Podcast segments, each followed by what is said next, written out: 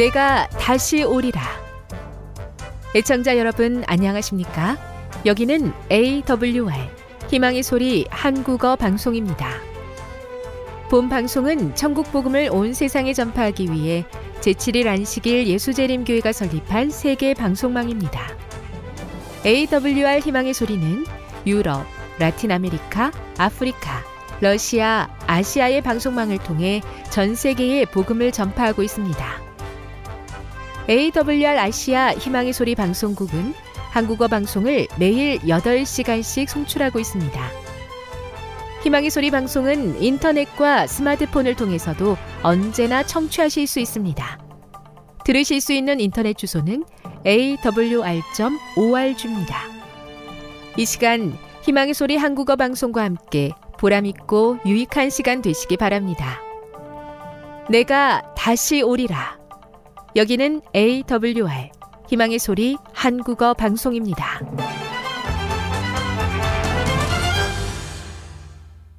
주파수 안내입니다. 괌에서 송출하는 우리 방송은 한국 표준시로 새벽 1시 30분부터 2시 30분까지 11,755kHz로 새벽 2시 30분부터 3시 30분까지 3시 30분부터 4시 30분까지 15,530kHz로 새벽 5시부터 6시까지 9,890kHz로 4회에 걸쳐 송출하고 있습니다. 스리랑카에서 송출하는 우리 방송은 한국 표준시로 밤 9시부터 10시까지 15,530kHz로 우즈베키스탄에서는 새벽 3시부터 4시까지 새벽 4시부터 5시까지 9,760kHz로 타지키스탄에서는 밤 9시부터 10시까지 15,255kHz로 송출하고 있습니다. 애청자 여러분의 많은 청취 바랍니다.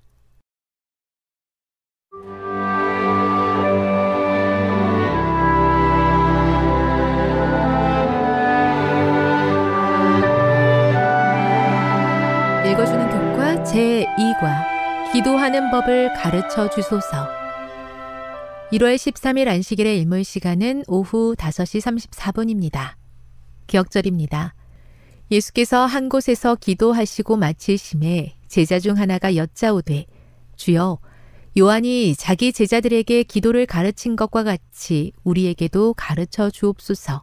누가복음 11장 1절 학습되지 않은 자발적인 기도만이 진정한 기도라는 믿음이 일부 기독교인들 사이에 널리 퍼져 있는 것 같다.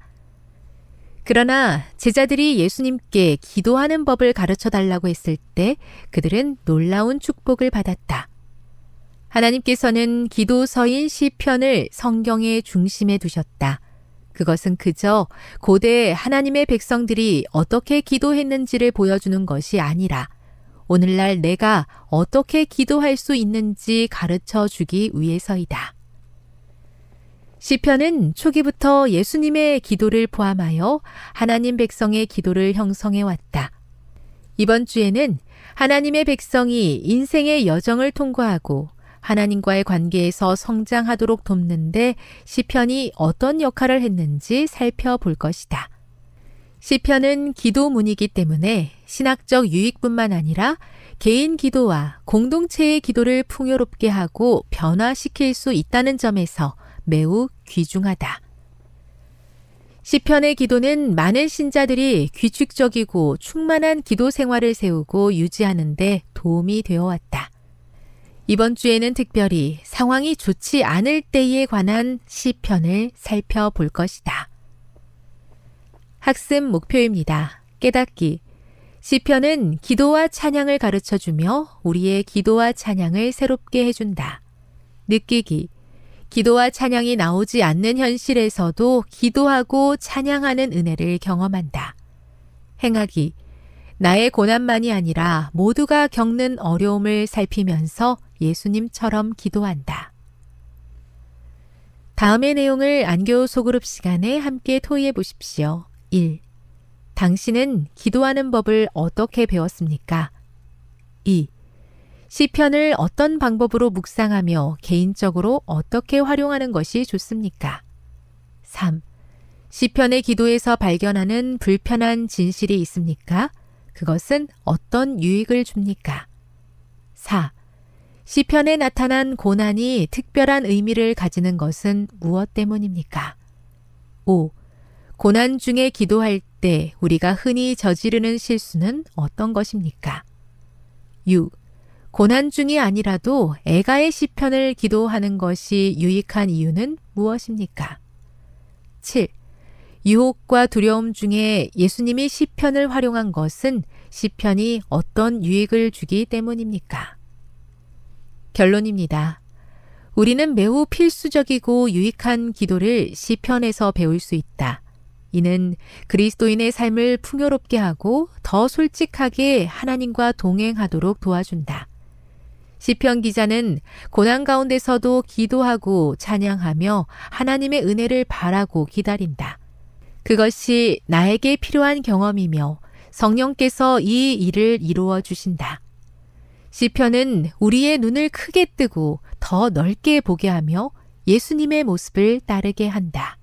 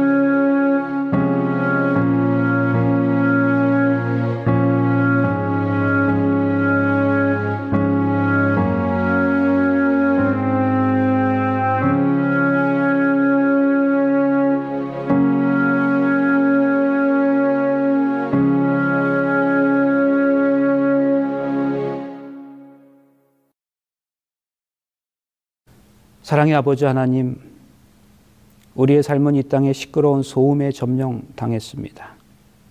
수많은 소리가 불협화음을 이루며 우리를 혼란스럽게 합니다. 그러나 우리는 아버지 하나님의 음성을 듣는 백성으로 부르셨음을 믿습니다. 이 시간 저에게 말씀하실 때에 분명히 제대로 듣기 위하여 성령 하나님의 도우심이 필요합니다. 성령께서 저희의 생각과 마음과 길을 주장하시고 하나님의 은혜를 온전히 갈망하게 하여 주셔서 말씀 속에서 하나님을 충만히 경험하게 하여 주시옵기를 예수님의 이름으로 간절히 기원하옵나이다. 아멘. 교동문 796장 성경 주의 말씀은 내 발의 등이요 내 길의 빛이니이다. 나의 발걸음을 주의 말씀에 굳게 세우시고 어떤 죄악도 나를 주관하지 못하게 하소서. 내가 날이 밝기 전에 부르짖으며 주의 말씀을 바라싸우며 주의 말씀을 조용히 읊조리려고 내가 새벽녘에 눈을 떴나이다. 여호와여 나의 부르짖음이 주의 앞에 이르게 하시고 주의 말씀대로 나를 깨닫게 하소서. 여호와의 말씀은 순결하며 흙 도가니에 일곱 번 단련한 은 같도다. 하나님의 도는 완전하고 여호와의 말씀은 순수하니 그는 자기에게 피하는 모든 자의 방패시로다. 주의 말씀이 심히 순수함으로 주의 종이 이를 사랑하나이다.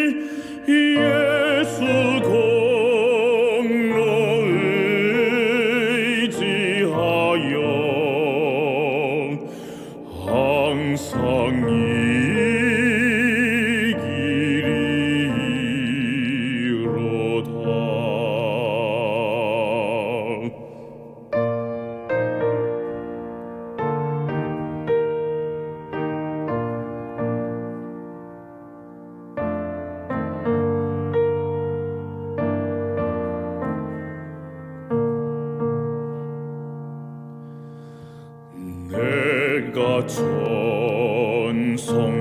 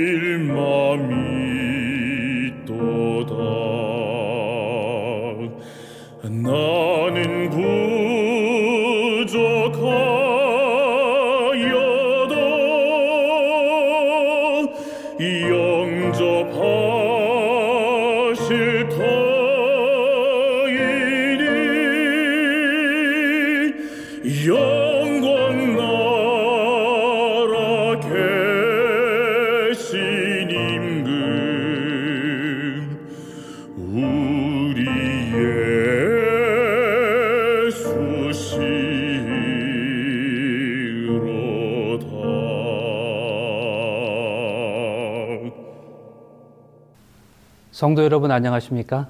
행복과 기쁨의 안식일입니다. 오늘 이 예배에 참여하시는 모든 성도 여러분들께 하나님의 귀한 복과 은혜가 함께 하시기를 축복합니다. 성도 여러분, 2023년도의 3월을 어떻게 보내시고 계십니까? 하늘을 신학하시면서 결심하셨던 그 마음을 아직도 여전히 실천하고 계신지요? 이제 앞으로 석 달 동안 세 번에 걸친 조화의 말씀 시간에는 예수님께서 침례 의이어 경험하셨던 세 번의 시험에 대해서 하나씩 살펴보면서 계속해서 우리의 마음의 결심을 새롭게 하는 시간이 되기를 소망합니다. 성경은 예수님의 첫 번째 시험을 이렇게 묘사하고 있습니다. 그때 예수께서 성령에게 이끌려 마귀에게 시험을 받으러 광야로 가사 40일을 밤낮으로 금식하신 후에 줄이신지라 시험하는 자가 예수께 나와서 가로되 내가 만일 하나님의 아들이어든 명하여 이 돌들이 떡덩이가 되게 하라. 예수께서 대답하여 가라사대 기록되었을 때 사람이 떡으로만 살 것이 아니요 하나님의 입으로 나오는 모든 말씀으로 살 것이니라 하였느니라 하시니 사단은 우리에게 와서 성경을 읽지 말라고 하는 것이 아니라 그 성경은 좀 나중에 보라고 말합니다. 사단은 우리에게 오늘 하루의 가장 중요한 우선순위를 바꾸도록 요구하는 거죠. 사실 정직하게 말씀드리면 사람이 말씀으로만 사는 것은 아니죠. 밥도 먹어야 하잖아요. 육체적인 체험도 분명히 필요합니다. 그래서 사람이 살아가려면 떡도 있어야 합니다. 그런데 떡도 있어야 하고 말씀도 있어야 하는 거죠. 이것은 예수님께서도 인정하셨습니다. 사람이 떡으로만 살 것이 아니요.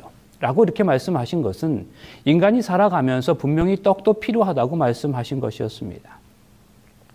그런데 오늘 본문의 말씀 속에서 중요한 요점이 무엇인가 하면 사단은 우리의 삶에서 경험하게 되는 어떤 절박한 상황을 만났을 때 그 절박한 상황을 하나님 말씀 앞에 두도록 하려 한다는 것입니다. 그에 반해서 예수님은 그러한 상황들이 중요한 것이 아닌 것은 아니지만 그래도 그 상황을 절대로 하나님의 말씀보다 앞에 두지 말라고 말씀하시는 거죠. 그리고 여러분, 여기서 또 한 가지 우리가 생각해 볼 것이 있습니다. 지금 본문에서 나타나고 있는 이러한 시험이 예수님께 이르렀던 시점이 언제였는가 하는 거죠. 여러분 한번 생각해 보세요. 아무런 기도 생활을 하고 있지 않고 있었던 예수님께 이 시험이 이르렀던 것이 아닙니다. 40일 동안 금식하시면서 기도하셨던 예수님께 마귀가 접근한 것이었습니다. 여러분 우리가 기도 많이 하고 믿음 생활을 열심히 하면 우리에게 시험이 없을 것이라고 생각합니다. 그러나 그것은 성경이 말하는 것이 아닙니다. 기도를 많이 해도 마귀가 우리에게 오는 거예요. 그뿐만 아니라 본문에서 이야기하고 있는 지금의 이 순간은 예수님의 메시아 대관식이 막 끝난 직후였습니다. 하나님의 영광이 예수님께 비둘기처럼 임했습니다.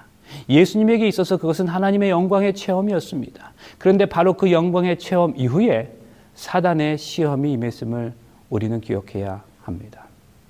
여러분, 우리도 그렇습니다. 우리가 말씀을 보고 기도하면서 또 예배를 통해서 말씀의 은혜를 누리고 예배의 감격을 경험하면서 하나님의 영광을 맛보면 시험이 없는가? 그렇지 않습니다. 이상하게 은혜를 더 많이 받은 날 시험이 임합니다. 우리가 여호와의 불을 보고 성령의 충만함을 경험하고 40일 동안 기도했다 할지라도 마귀는 우리에게 찾아오는데 그리고 무엇인가를 우리에게 제안하는데 제일 먼저 예수님께 찾아와 말했던 것처럼 너의 그 급박한 상황을 하나님 말씀 앞에 두라고 말하는 거예요. 그러면서 지금은 그것이 더 중요하다고, 더 시급하다고 말합니다.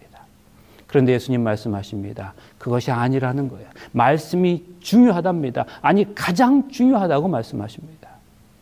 그래서 아무리 상황이 급해도 그것이 하나님의 말씀보다 앞서가면 안 된다고 말씀하시는 겁니다.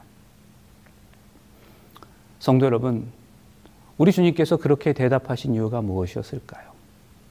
오늘 우리 주님께서는 마귀와의 싸움에서 승리하는 비결, 우선순위를 선택하는 능력의 비결이 있는데 그것은 바로 하나님의 입으로부터 나오는 말씀이라고 말씀하십니다. 말씀은 하나님의 능력입니다. 하나님의 말씀은 우리 인생의 키며 해결책입니다. 그런데 이 말씀과 우리 인생의 관계를 어떻게 설명할 수 있을까 고민해 보다가 아, 이렇게 설명이 가능하지 않을까 생각했습니다. 하나님의 말씀은 마치 빙산 밑에 흐르는 해류와 같습니다. 다시 한번 반복합니다. 하나님의 말씀은 마치 빙산 밑에 흐르는 해류와 같습니다. 여러분, 빙산이 무엇입니까? 빙산은 육지에 붙어 있는 얼음 덩어리가 떨어져서 바다 위에서 표류하는 그 얼음 덩어리죠. 그렇죠? 그런데 우리가 잘 아는 대로 빙산은 우리 눈에 보이는 것의 크기가 다가 아니라 우리 눈에 보이는 것은 그저 실제 크기의 한 10분의 1 정도밖에 되지 않는다는 거예요. 그래서 겉으로 보기에는 작아 보여도 그 밑에는 어마어마한 크기의 빙산이 물 속에 잠겨져 있다는 겁니다. 그런데 학자들은 말하기를 수면 위를 보면 그저 빙산이 조용하게 움직이는 것 같지만 그 밑에는 거대한 바다의 흐름이 있다는 거예요. 이게 뭐냐? 이게 바로 해류입니다. 그런데 이렇게 강력한 해류가 바다 밑에서 강력하게 움직여 주기 때문에 실제로 빙산이 움직이는 방향과 속도를 결정하는 것은 바다 밑에서 강력하게 움직이는 이 해류의 힘이라는 거예요. 그래서 이 빙산은 수면 위로 아무리 눈에 보이는 곳에 아무리 집채만한 큰 파도, 강한 바람, 무서운 폭풍우와 태풍이 몰아쳐도 그러한 것들에 의해서 빙산이 움직이는 게 아니랍니다. 빙산이 움직이는 것은 수면 위로 아무리 큰 비바람이 분다 할지라도 그것에 의해서가 아니라 바다 밑에 강력하고도 도도하게 흐르는 해류 때문이라는 거예요. 그래서 태풍을 몰려온다 할지라도 폭풍호 속에서도 그 빙산은 오직 해류의 방향에 따라서만 오직 해류의 속도대로 움직이는 거예요. 사랑하는 성도 여러분, 오늘 우리 주님은 말씀하십니다. 하나님의 말씀을 먹고 사는 사람은 빙산과 같습니다.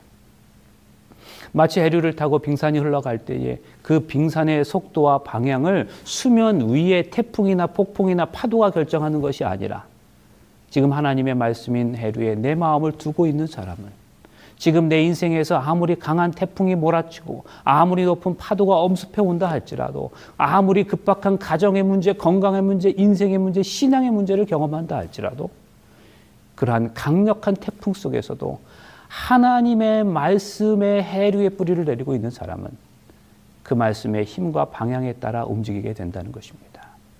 그래서 그 폭풍과 비바람을 뚫고 해류가 원하는 방향으로 여행을 한다는 것입니다. 오늘 주님이 무엇을 말씀하시는가? 왜 마귀와의 싸움에서 하나님 말씀이 능력이 될 수 있습니까? 우리 인생에서 하나님의 말씀의 뿌리를 내리고 있으면 우리 삶에서 경험하게 되는 수없이 많고 강한 인생의 폭풍과 파도를 아무리가 몰이쳐도 우리가 오늘 하나님의 말씀에 뿌리를 내리고만 있으면 그 말씀의 해류가 끌고 가는 방향과 속도대로 움직이게 될 것임을 믿게 되시기를 간절히 바랍니다. 그 해류가 끌고 가는 속도대로 움직이는 거예요. 여러분, 내가 그 속도를 결정하는 게 아니에요. 내가 그 방향을 결정하는 게 아닙니다. 오늘 내가 경험하는 어떤 삶의 문제가 그 방향과 속도를 결정하는 것이 아니라고요. 아무리 삶의 폭풍우가 우리 삶을 막고 있어도 하나님의 말씀의 뿌리를 내린 해류는 이 빙산인 우리를 하나님께서 원하시는 방향과 속도대로 끊임없이 우리를 움직이시는데 우리가 우리 살, 환경으로부터 아무런 영향을 받지 않게 될 것은 우리가 하나님의 말씀에 뿌리를 내리고 있기 때문입니다. 성도 여러분, 이 사실을 여러분의 마음 가운데 깊이 새겨 넣으시기를 간절히 바랍니다. 가나안 전투가 시작되는 여호수아에게 우리 하나님께서 찾아오셔서 한 가지만을 준비하라고 하셨습니다. 그 한 가지가 무엇이었는지 여러분 아시겠습니까? 이 율법 책을 내 입에서 떠나게 말며 주야로 그것을 묵상하여 그 가운데 기록한 대로 다 지켜 행하라. 그리하면 내 길이 평탄하게 될 것이라. 내가 형통하리라. 주야로 여호와의 말씀인 율법을 묵상하라고 말씀하세요. 자, 여러분 이것을 앞서 말씀드린 내용에 적용해 보겠습니다. 주야로 하나님의 말씀을 묵상하라니요. 여러분, 그러면 왜 이것이 이제 막 이스라엘의 지도자가 되어서 가나안의 일곱 족속들과의 전쟁을 앞두고 있었던 여호수아가 그 전쟁에서 준비해야만 했던 단 한 가지였을까요? 하나님께서 말씀하십니다. 오늘 이 전쟁은 우리 삶의 표면에서 끊임없이 일곱 족속들이 우리를 공격하고 태풍처럼 몰려온다 할지라도 여호수아야 네 마음만은 하나님의 말씀의 해류에 너를 실어 놓아라는 것이에요. 그렇게 그 말씀에 실어 놓으면 그때부터는 내 스스로 가는 것이 아니라 나 여호와의 말씀이 그 방향과 속도대로 너를 인도할 것이라는 거예요. 우리 삶의 표면에서 우리를 막고 있는 일곱 족속이 아무리 태풍처럼 우리를 막아도 그것들이 우리를 저지하지 못하고 우리에게 아무런 영향을 주지 못할 것은 우리가 여호와의 말씀에 뿌리를 내리고 있을 것이기 때문이라는 겁니다. 그래서 하나님께서 다른 것 아닌 그거 하나를 준비하라고 하신 것이었습니다. 조지 뮬러를 아십니까? 그는 66년 동안 15만 명의 고아를 하나님께 인도했던 사람이었습니다. 근데 그가 처음 이 사역을 시작하려고 하는데 정말로 많은 시련과 고난과 유혹이 있었습니다. 그럼에도 불구하고 그가 그 모든 것을 다 뚫고 그 사역을 시작할 수 있었던 비결이 있었어요. 나중에 그가 이 사실을 이야기하면서 자신이 그것을 깨달았던 순간에 마치 전기에 감정된 것 같았다고 고백하고 있습니다. 그 어느 날 성경을 읽다가 다음과 같은 성경절을 발견했어요. 그 거룩한 처소에 계신 하나님은 고아의 아버지시며 과부의 재판장이시라. 조지 뮬러는 바로 이 하나님의 말씀으로부터 사명을 깨달았어요. 고아의 아버지이신 하나님께서 자신이 이 고아원 사역을 할 때에 하나님께서 반드시 도와주실 것이라고 확신했습니다. 그리고 그 하나님의 말씀에 뿌리를 내리고 그 사업을 시작할 수 있었어요. 그리고 이제 그 고아원 사업을 시작하고 그 사업을 진행하는 가운데서도 아무런 걱정과 염려가 없었던 것은 그에게 확고한 확신을 주었던 또 다른 하나의 성경절이 있었기 때문입니다. 나는 너를 애굽 땅에서 인도하여 낸 여호와 내 하나님이니 내 입을 크게 열라 내가 채우리라. 여러분 조지 뮬러가 이 고아원 사역을 하는 동안 수없이 많은 문제들이 있었습니다. 당장 내일 우유가 떨어질 판이었어요. 당장 내일 먹을 양식이 떨어졌습니다. 그렇게 집채만한 파도가 매일같이 그를 엄습해 왔어요. 고아들의 숫자가 한둘이 아니었어요. 2, 3천 명 되는 고아들을 당장 내일 먹일 양식이 없는 겁니다. 그런데 그는 이 약속의 말씀에 자신의 마음을 싣고 가는 거예요. 그러니까 하나님께서 그를 이끌어 가시는데 언제나 그 속도와 방향은 하나님께서 조정하셨습니다. 하나님의 말씀에 마음을 실어 놓으면 하나님의 말씀이 우리의 인생을 인도하심을 반드시 기억하게 되시길 바랍니다. 그렇게 하나님은 뮬러를 통해서 수없이 많은 일을 하셨습니다. 우리 인생의 얼음덩어리를 하나님께서 움직이시는데 그 누구도 막지 못했어요. 폭풍우를 뚫고 갔어요. 파도를 넘어갔어요. 말씀의 해류에 뿌리를 내리고 있었기 때문이에요. 사랑하는 성도 여러분, 지금 어떤 문제를 혹시 경험하고 계십니까? 경제 문제, 건강의 문제 등 어떤 문제가 여러분 앞을 가로막고 있습니까? 그 모든 폭풍우와 넘을 수 없는 것처럼 보이는 파도로 인해서 고통 중에 있는 우리 믿음의 성도들이 혹 우리 가운데 있습니까? 그런 우리에게 우리 하나님께서 말씀하십니다. 그러한 삶의 문제를, 폭풍우들을 절대로 말씀보다 앞세우지 말라고 하시는 거예요. 오히려 여러분의 마음을 하나님 말씀의 해류에 담가보라고 말씀하십니다. 그러면 아버지의 선하신 뜻이 이루어질 것이라고 보증하고 계신 거예요. 그러므로 오늘 이 시간에 우리 삶의 어떠한 문제들도 하나님의 말씀보다 앞세우지 않겠다고 다시 한번 결심하게 되시기를 간절히 바랍니다. 여러분 오늘 보면 이 성경절에 나오는 정말로 특이한 표현이 있습니다. 예수께서 대답하여 가라사대 기록되었으되 사람이 떡으로만 살 것이 아니요 하나님의 입으로 나오는 모든 말씀으로 살 것이라 하였느니라 하시니. 여기서 우리가 살펴보고자 하는 표현은 말씀이라는 단어예요. 여기서 표현된 말씀이라는 단어는 일반적인 단어가 아닙니다. 우리가 보기에는 그냥 우리가 보통 이해하고 말하는 말씀으로 이해될 수 있을 거라고 생각할 수 있지만 사실 오늘 이 본문에서 사용된 이 말씀이라는 표현은 보통의 말씀이라는 단어와 같은 의미의 단어가 아니에요. 일반적으로 헬라 원어 성경에는 말씀이라는 단어를 로고스라고 표현하고 있습니다. 그런데 이 로고스라고 하는 단어의 의미는 장세기 1장 1절부터 요한계시록 마지막 장 마지막 절까지 성경 전체의 하나님의 말씀 그 전체를 의미합니다. 그런데 오늘 본문에서 예수님께서 마귀와 싸우실 때 말씀하셨던 하나님의 입으로 나오는 모든 말씀으로 살 것이라고 말씀하실 때 언급하셨던 그 말씀이라는 단어는 로고스라는 헬라어로 표기되지 않았습니다. 예수님께서 이 본문에서 말씀이 힘이야, 이게 능력이야 라고 말씀하시면서 하나님의 말씀으로 살아야 해 하실 때 사용된 단어는 레마라고 하는 또 다른 헬라어 표현이 사용되고 있어요. 그러니까 사실은 헬라어 표현인 로고스도 말씀이란 의미고 또 다른 헬라어 표현인 네마도 말씀이란 뜻이에요. 그런데요, 그 속뜻이 달라요. 어떻게 다를까요? 완전히 다릅니다. 자, 이게 무슨 이야기일까요? 이제 제가 지금부터 말씀드리는 내용을 가만히 머릿속으로 그려 보시기 바랍니다. 지금 방금 말씀드렸던 헬라어 단어 그 로고스, 장세기 1장 1절부터 계시록 마지막 장 마지막 절까지의 하나님의 말씀 전체를 의미하는 이 로고스를 저수지라고 한번 생각해 보시기 바래요. 머릿속에 저 언덕 위에 커다란 저수지를 하나 그려 놓으시기 바랍니다. 그런데 그 저수지에는 물이 가득해요. 마찬가지로 이 성경 66권에는 하나님의 생수가 가득 차 있습니다. 그런데 그 하나님의 생수가 지금 나하고는 아무런 관계가 없어요. 왜 그래요? 그 물이 아직은 저 저수지에 있으니까요. 그런데 그 저수지로부터 송수관을 연결하여 그 저수지의 물이 우리 집까지 들어오도록 했어요. 우리 집 수도까지 연결시킨 거예요. 그러면 목이 마를 때마다 그 수도를 틀면 물이 나옵니다. 그리고 그 물을 마시면 그 물이 내 몸 안으로 들어오게 되는데 그러면 비로소 그 물이 내 물이 되는 거예요. 그리고 그때야 비로소 나와 관계 있는 물이 되는 겁니다. 자, 한번 정리합니다. 저수지 안에 있는 물은 로고스입니다. 물은 물이에요. 깨끗한 물이에요. 풍성한 물입니다. 먹으면 갈증을 해결할 수 있는 물이에요. 그런데 그 물은 아직 나하고는 상관이 없는 물이에요.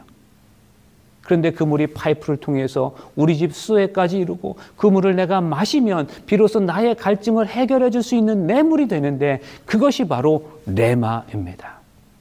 성도 여러분, 하나님의 말씀, 성경 66권에 얼마나 많은 말씀들이 있습니까? 그런데 그 많은 말씀들 가운데서 오늘 이 시간에 하나님께서는 유독 우리에게 마태복음 4장 1절로 4절의 말씀을 주시고 계십니다. 그 많은 말씀들 중에서 말씀의 수도관을 연결하셔서 오늘 우리들 삶에 넣어주고 계시는데 이게 바로 레마인 것이에요.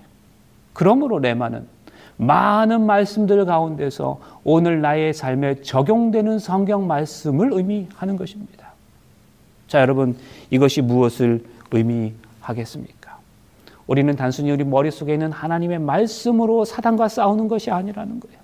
사실 하나님의 말씀이 우리 속에 가득 있어요. 그런데 그 말씀을 가지고 마귀와 싸우는 것이 아니라 이 말씀이 성령의 관을 통해서 내 심령으로 들어와 그 말씀이 깨달아지고 그 말씀을 통해서 가슴치고 자복하고 회개하면서 1년, 2년, 3년 신앙생활 하면서 하나님께서 내 안에 넣어주신 그 레마가 영적인 전쟁에서는 힘있게 역사하여 우리로 승리하게 하는 거예요. 여러분, 그런 말씀, 그 레마가 우리 가운데는 얼마나 있습니까? 여기 66권 하나님의 말씀, 로고스가 여기 있지만, 하나님께서 내게 주신 말씀, 레마는 얼마나 가지고 있느냐 말이에요. 매일마다 그 말씀을 내게 주신 하나님의 말씀으로 받고 깨닫고 느끼고 실감하고 감동하고 울고 가슴 치매 애통하면서 우리를 자신의 것으로 적용한 그내 말을 여러분 우리는 얼마나 가지고 있습니까? 이러면은 제사장의 아들이었어요. 근데 그는 제사장의 아들이었기 때문에 시간이 지나면 자연스럽게 제사장이 될 것이었습니다. 제사장은 하나님의 율법을 누구보다도 많이 아는 사람이었습니다. 근데 성경이 예레미야가 어느 순간부터 진짜 눈물의 선지자가 되었는지 그 시점을 어떻게 이야기하는지 보세요. 여호와의 말씀이 내게 임하니라. 율법을 알고 있는 예레미야의 머릿속에 하나님의 말씀이 가득히 있었어요. 그건 로고스죠. 근데 로고스로 있던 그 말씀이 성령께서 그에게 임하여 레마로 경험되니까 그냥 제사장이 선지자가 되는 거예요. 하나님의 마음을 담고 다니기 시작하고 하나님의 슬픔을 이해하는데 예레미야가 그렇게 하나님의 예언자, 하나님의 선지자가 될 수 있었던 것은 그의 삶에서 로고스가 레마로 바뀌는 경험 때문이었습니다. 여러분 이건 그만의 경험이 아니에요. 에스겔도 그랬어요. 침례 요한은 어떻습니까?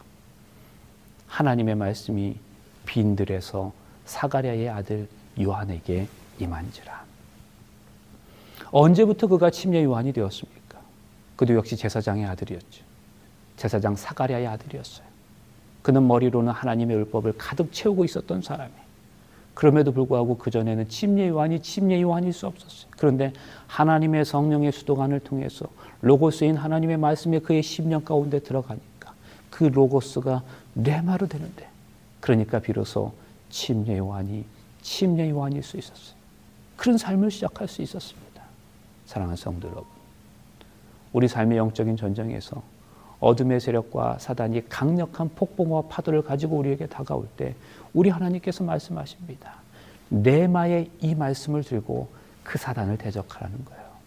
그러므로 성도 여러분, 그 레마의 경험이 우리를 온전히 승리할 수 있게 하신다는 사실을 기억하시고 로고스 말씀의 경지를 넘어서 레마의 말씀을 경험하는 우리 모두가 되시기를 간절히 바랍니다.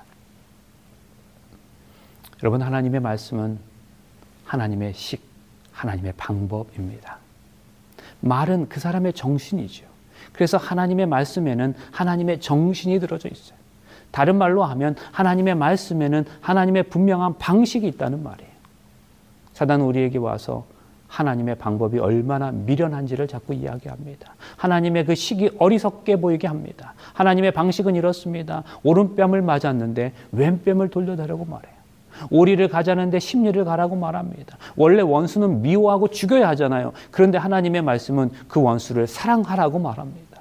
하나님의 말씀은 하나님의 방식, 하나님의 스타일입니다. 하나님의 말씀대로 살면 마귀와의 싸움에서 승리한다는 것인데 그 말은 하나님의 방식대로 살면 사단이 우리 삶을 절대로 틈타지 못한다는 것을 의미하는 겁니다. 하나님의 방식은 어리석어 보입니다. 한쪽 뺨을 맞으면 다른 쪽을 뺨을 대줄합니다. 정말로 어리석어 보여요. 하지만 이 세상에서 하나님의 방법, 하나님의 식으로 가면 마귀가 틈탈 수가 없는 거예요. 그래서 하나님의 식으로 살면 마귀가 공격해도 승리할 수 있음을 기억하시길 간절히 바랍니다. 사랑하는 성도 여러분, 하루하루를 살아가며 여러분의 삶을 위협하는 폭풍이 있습니까? 집채만한 파도가 나를 삼킬 것 같은 그런 느낌으로 오늘을 살아가고 계십니까? 그런데 그런 상황에서 하나님은 하나님의 식대로 살라고 하세요. 하나님의 식대로 살아보라고 하시는 거예요. 세상 사람들은 세상 사람들의 방식대로 살아가지만 우리는 하나님 안에서 하나님의 방식대로 살아보라고 말씀하십니다. 하나님의 말씀인 그 정신 붙들고 살라고 하세요. 그때 하나님께서 사방이 막힐 때도 하나님의 말씀을 의지하고 하나님의 방식대로 살아가면 하나님께서 그 사람의 인생을 지도해 주실 것을 믿으시기를 간절히 바랍니다. 여러분, 빙산이 움직이는 비결이 무엇이라고요? 해류 때문입니다. 우리가 우리 영적인 삶에서 말씀의 해류를 따라간다면 모든 삶의 문제들이 사라져 버릴 거예요. 이것이 사단과의 싸움에서 이길 수 있는 싸움의 정석입니다. 싸움엔 정석이 있어요. 정석이라면 일정하게 정해진 어떤 방식이라는 의미예요. 오늘 하나님은 우리에게 말씀하세요. 하나님의 영원하신 말씀에 여러분 자신을 푹 담가보라고 말씀하세요. 40일간 아무것도 먹지 못한 예수님에게 빵은 분명한 우선순위가 될 수 있었어요. 그것은 정말 크기로 따지면 집채만한 것이었습니다. 그런데 주님 말씀하십니다. 아니다. 여호와의 말씀에 우리의 마음을 담가야 한다. 우리의 상황보다 하나님의 말씀이 뒤로 가서는 안 된다는 거예요. 그러면 강력한 하나님의 말씀의 해류가 빙산이 우리를 그분의 원하시는 방향으로 그분의 원하시는 속도로 태풍을 가르고 지나 가시리라는 겁니다. 그리고 날마다 주시는 말씀을 마음에 많이 간직하라고 하세요. 때때로 마귀가 와서 우리를 공격해 볼 때 주야로 묵상했던 그 말씀을 뱉어내라고 하십니다. 왜냐하면 그 말씀은 그 하나님의 말씀은 어둠의 세력들을 결박하는 능력이 있기 때문입니다.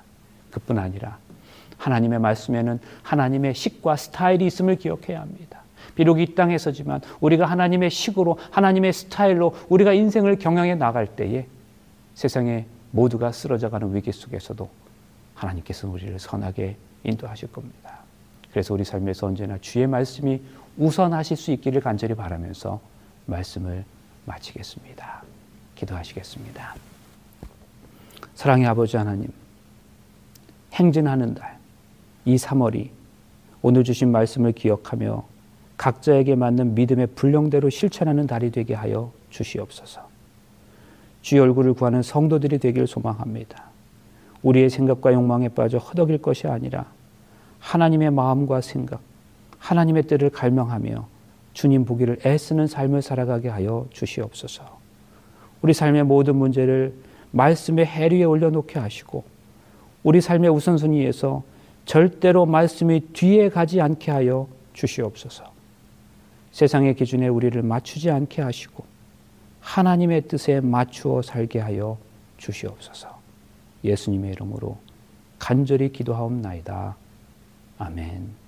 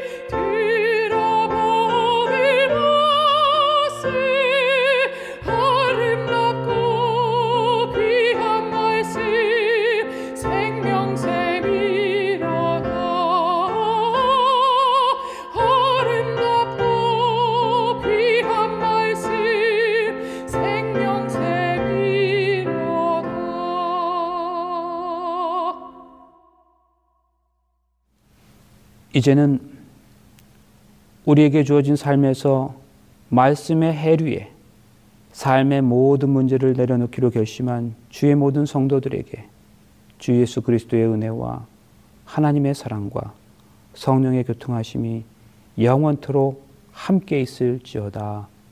아멘.